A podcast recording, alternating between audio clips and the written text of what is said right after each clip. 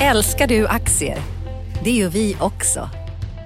Sea Worldwide Asset Management är en av Nordens största oberoende aktiva aktieförvaltare och har samlad kunskap sedan 1986.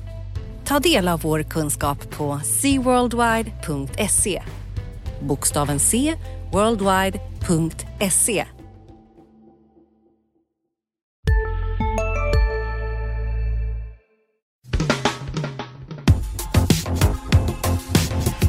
Analyspodden från Dagens Industri.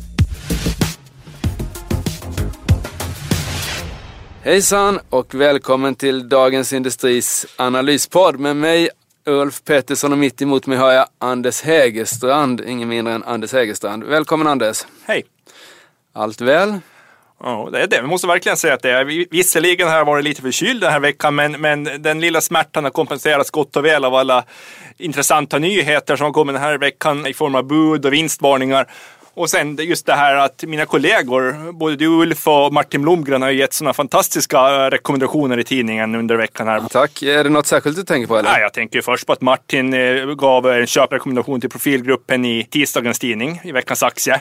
Och profilgruppen fick ju på fredagen här nu sin största order någonsin och de som köpte profilgruppen i tisdags har väl tjänat 15 procent nu. Ja, det är bra. Ehm, och du, för att inte tala om dig Ulf, mm. Transmode i onsdagens tidning så rekommenderar Transmode. Och vad hände på torsdagen? Jo, det är bud på Transmode. Och de som köpte aktien i onsdags har ju tjänat en 20 procent nu redan. Ja, det är fantastiskt vad billigt det är att köpa tidningen som vår chefredaktör brukar säga. Du, eh, men vad ska vi Ja, det, vad vi ska prata om idag. Idag ja. ja men vi, jag tycker om vi lägger upp ett program så kör vi, vi mm, snackar om, om buden, vi snackar om vinstvarningen i Electrolux, vi snackar om SCA, börsen generellt och veckan och sen vad som händer nästa vecka. Bra. Mycket spännande. Va, vad vill du börja med då? Jag, tycker, jag vill höra mer om Transmode. Hur tänkte du när du satt köprekommendationen i onsdags? Och vad ja, tror du nu när budet och hur kommer det här att gå? Skälet till att jag, det var ju en sån här Stefan Ingves-portfölj som vi kallar vilka aktier som blir vinnare på eh, lågräntemiljön och då är Transmode en sån där. Mycket USA-försäljning, gynnas av stark dollar. Vinster i framtiden är ju tillväxtbolag, också, gynnas också av låga räntor som blir mer värda när man räknar fram dem nu med nuvärdesprinciper. Plus att det har en ett grund och botten bra bolag som har kommit ner i pris efter en svacka då. Men det är lite speciellt med sådana här teknikbolag att de kan, det är ganska stora, stora investeringar, det gör att det blir slagigt och sådär men aktiemarknaden liksom dömer ut allt bara det kommer några dåliga rapporter. Nu kommer de med en jättefin rapport här i samband med det här budet då från eh, amerikanerna.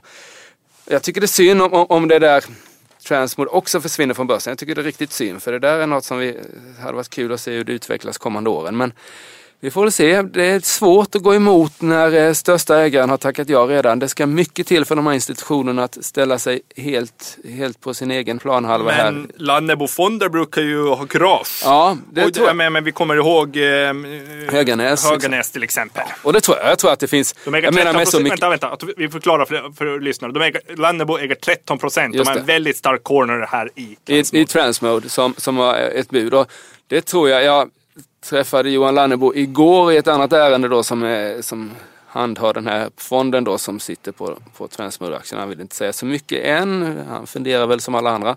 Men eh, med tanke på att det är ett aktiebud till största delen, 75-72 procent är aktier så, så, och amerikanernas aktier har fördubblats här sista, sista halvåret egentligen. Så tror jag att de, de kan nog bjuda 10-20 procent till utan att, att de tycker det är krångligt. Liksom. De gör ju ändå en ökad vinst på aktier eftersom de har en högre värderad aktie än vad Transmode har idag. Så det finns nog lite utrymme för höjning där, det tror jag. Så konkret, hur ska alla lyckliga som köpte aktien efter din rekommendation i onsdags, hur ska de agera nu? De ska ligga kvar och hoppas att eh, institutionerna får upp priset i alla fall en 10 procent. Bra. Härligt. Ja, och sen har vi den andra stora affären eh, som kom i onsdags eh, när eh, Shell la ett bud på 47 miljarder pund på BG Group. En stor affär i oljesektorn. Mm. Jarmo Ollila på Shell la, la budet på Helge Lunds BG Group. Helge Lund hade ju, gamla Statoil-chefen, hade ju hunnit sitta på jobbet en månad när han fick ett bud på sig. Men han lär väl ha bra klausuler där så han gråter säkert inte. Om nu, det här om nu affären går igenom, det återstår att se. Men det intressanta ur ett svenskt perspektiv, svenskt aktiemarknadsperspektiv, är ju att det här visar ju att det finns ett konsoliderings... Eh, man brukar kunna säga att konsolideringen i olika sektorer, det sker antingen när på piken, på toppen, när allting är glödhett, eller på botten. Nu är vi på botten och här ser faktiskt då en aktör som, stor aktör som Shell att en möjlighet att göra bra Men berätta, vad, konsolideringsaffärer. vad, vad är det de köper egentligen? Det där är ju inget bolag som, som finns på Stockholmsbörsen. Alltså, BG Group är ett jättestort olje, olje och gasbolag med tillgångar i bland annat Brasilien. Och, och även i östra Afrika har, de, har BG Group tillgångar där Africa Oil finns. Och jag tycker, och det vi såg, jag såg effekten direkt på Stockholmsbörsen då i onsdags och har sett hela veckan. Lundin Petroleum är ett storbolag som har stigit mest på Stockholmsbörsen den här veckan. Och det är helt och hållet tack vare... tro- Trots att eh, familjen Lundin har sålt aktier här, för det har ju, tyckte jag varit... Ja, de, så, de har sålt 400 000 aktier har Ian Lundin från sitt pri- privata innehav sålt. Om vi går över till det, ja det kan man ju fråga sig varför gjorde han det? Vad jag har förstått så är det helt enkelt så, ta det så här nu, för mig. han sålde 400 000 aktier av ett innehav, privat innehav på 11,4 miljoner aktier. Va, va, men det är en del stålar, vad, vad blir Ja, det då? Han fick ut en 50 miljoner kronor för det. Ja. Men du måste tänka, han sålde 3% av sitt privata innehav och därtill har familjen i stiftelsen 86 miljoner aktier. Mm. Alltså det här är en väldigt liten del av, av, av hans totala innehav. Och anledningen till att han säljer, som jag förstår det, Mm. eh, utan att ha några personer som vill citeras på det, så är helt enkelt för att han behöver kassaflöde att leva på. För 50 miljoner. Semester, för se- semestern närmar sig. Ja, men kanske lite. Men det kan ju låta roligt. Men man måste tänka på att det är det som är grejen med Lundinbolagen. De har en kultur av att inte betala utdelningar. Nu har de ju, har de ju som målsättning att börja betala utdelningar snart i bolagen. Så han har ju inget naturliga kassaflöden från bolagen. Och han har sålt så här förut. Så jag tror inte man ska se någon dramatik i det. Den- Han, det roliga är att han gjorde ju en förbaskat dålig affär kortsiktigt. För han sålde ju för eh, skälla budet på BG Group. Och det innebär att han gick miste om en fem miljoner där. Om du försöker översätta självaffären till eh, bolagen på Stockholmsbörsen då, är det, det är Africa Oil som, som kanske har en del värden ändå? Nej, men jag, jag, jag tror att man ska, in- eh, Lundin Petroleum har det, Africa Oil har det, Enquest var det här bra för. Alltså att, att det görs strukturaffärer i sektorn, det hettar ju upp hela sektorn. Mm. Själv tror du på ett oljepris på 80-90 dollar för att räkna hem den här affären. Mm. Så det är ju hela sentiment överallt som blir starkare av det. Ja, det är kul. Eh, Råvarusektorn har ju gått generellt starkt den sista veckan. Vi har ju Boliden har ju gått väldigt starkt också Mm. på zinkpriset. ja, så är det. Sen har vi, det var ju det positiva, buden eh, Mm. och, liksom den positiva känslan. Vi också noterar att vi har börsen på fredagen upp igen på breda OMX-index vi uppe på all time high. Yes. Så det är ju positivt. Men eh, sen var det ju ändå några negativa saker. Electrolux Ja. Electrolux har, har, kom en vinstvarning. Det sänkte aktien 6 där.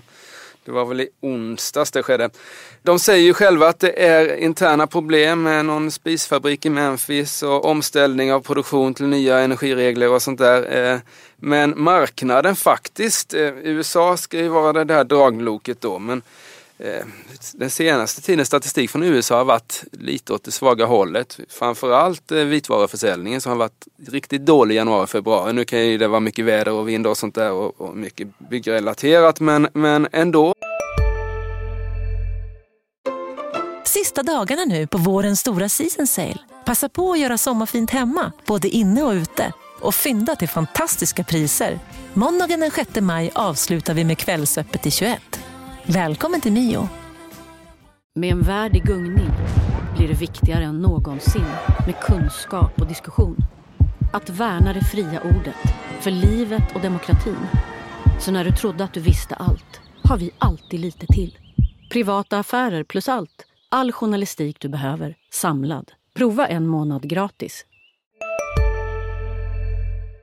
Så det är väl lite den här varningssignalen om man ska ta med sig någonting i den stundande rapportperioden här. Att det är inte säkert att USA är så fantastiskt som vi, eller fantastiskt, som, som går så tydligt i den riktning som man har hoppats på. Liksom. Vi får väl se här. Det kan vara lite att Får se. Ja, jag håller inte med. Där, är- min känsla, eller min uppfattning är annorlunda. Alltså, jag tror att man måste inse att jämförelsetalen i USA är ju höga nu. Vi såg ju också, alltså många reagerade Ja. lite negativt på, på orderingången på lastbilar som kom eh, för, eh, här i veckan då. Att det, det var lite dåligt nyhet för Volvo tyckte många. Ja visst, det kunde ju ha fortsatt upp. Men det är ju ändå så att det, var ju, det är ju starka jämförelsesiffror nu. när man i, jämför. i, i, last, I ja, lastbilsbranschen också är i vitvarubranschen. Ja, var- men inte januari, februari 14 var det dålig försäljning också. Det var faktiskt ner då jämfört med Okej. 13. Så det, men det är lite speciellt. Jag tror, ju, vad, jag, vad jag lyssnar in från, från folk som kan Lux så är det ju så att Lux har ganska stora problem, in, interna problem i Nordamerika. Ja. Liksom att det, det är faktiskt så att de har, eh,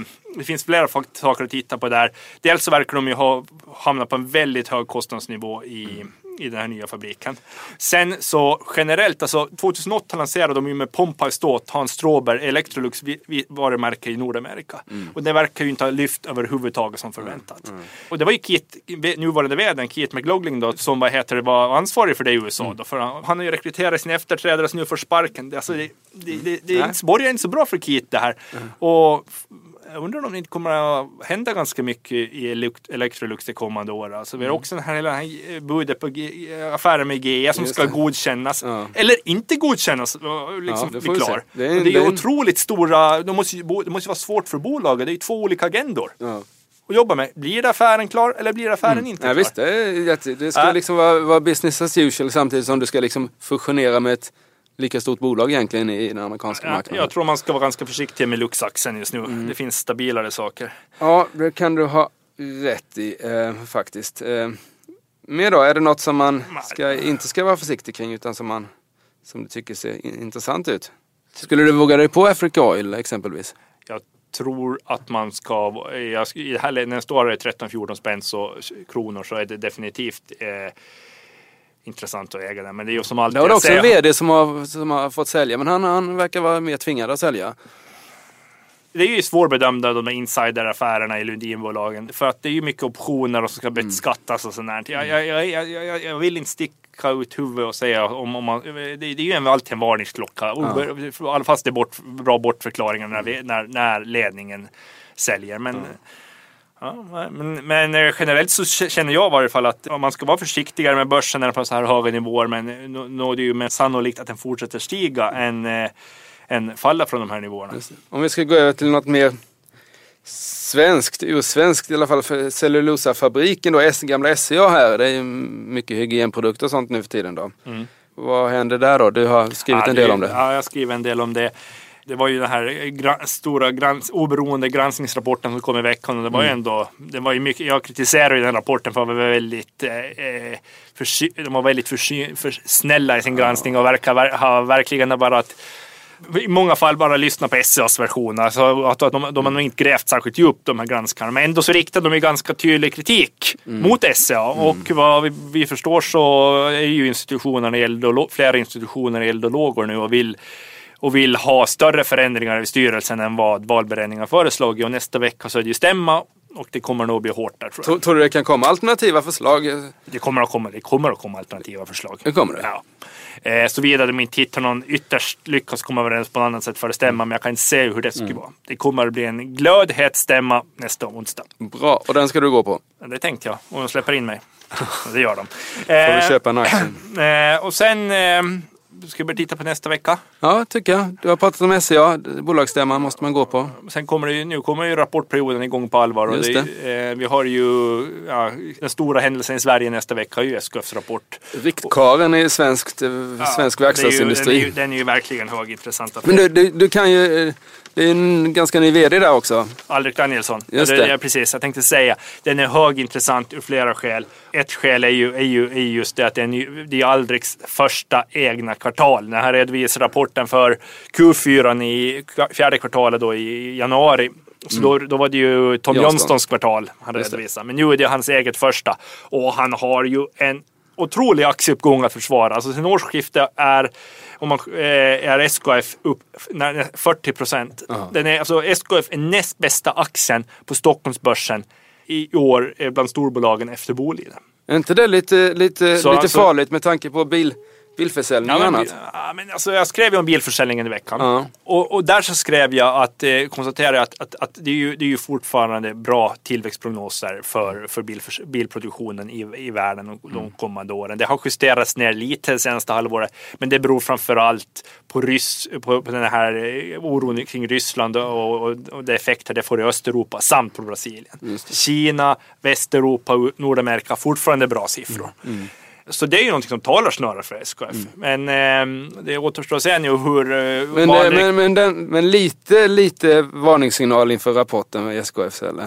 Ja, det är ju det är, ju- det är mycket att bevisa. Det är ju Ja. det, men det är ju, man ska ju inte liksom bara för att en aktie, det klassiska, man ska inte bara för att en aktie stiger så börja, börja liksom börja eh, ring, ringa på varningsklockan. Det är, sam, det är samma sak, jag fick, jag fick några bitska kommentarer här. Jag har ju varit väldigt länge, flera år, väldigt håsad på Autoliv. Mm. Nu när jag skrev om bilproduktionen här då så konstaterar jag ändå i den texten att Autoliv har stigit väldigt mycket.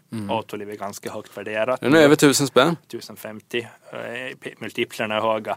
Man, det, alltså, om man ska ändå liksom, det känslan är just nu att långsiktigt är den aktien kanon att äga på några års sikt. Det, är ingen, alltså den kommer, kommer att skapa stora värden till det. Men kommer den faktiskt att orka stiga så mycket mer det här året? Det, det, det, det känns som att man behöver inte köpa, vara lika aggressiv på köpknappen längre. Nej, eller? nej, nej, inte över tusen. Uh, nej, just det, de är en stor dollarvinnare och sånt där. Ja, vi kommer av oss lite om nästa vecka. Andra saker nästa Ja. vecka, det är Kappals rapport. Det, och det kommer amerikanska bankerna börja komma. Just det. Det. det, det drar ihop Det sig. drar ihop sig. Ja, det ska bli kul. Det är som vanligt en högtidsstund, rapporterna här. eh. Man har ganska mycket förhoppningar på Europa tror jag. Man hoppas att det där ska, ska liksom ta fart lite grann. Eh, mer då, rapporterna stundar. Eh, något annat som du kommer ägna din, din vecka åt? Nej, känslan är ju att det blir mycket SCA nästa vecka. Jag ska gärna titta lite närmare på Lux och vad som egentligen Ja. för sig går där. Mm. Sen då så blir det ju som sagt höjdpunkt blir SKFs rapport på fredagen där. Det är jättebra det. Då känns det som att vi har gjort oss förtjänta av helg. Ja, det tycker jag. Bra, vi får tacka för oss. Ulf Pettersson heter jag och mitt emot mig hade jag idag. Anders Hägerstrand. Och eh, simma lugnt där ute. Tack, hej! Analyspodden från Dagens Industri. Programmet redigerades av Umami Produktion. Ansvarig utgivare Peter Fellman.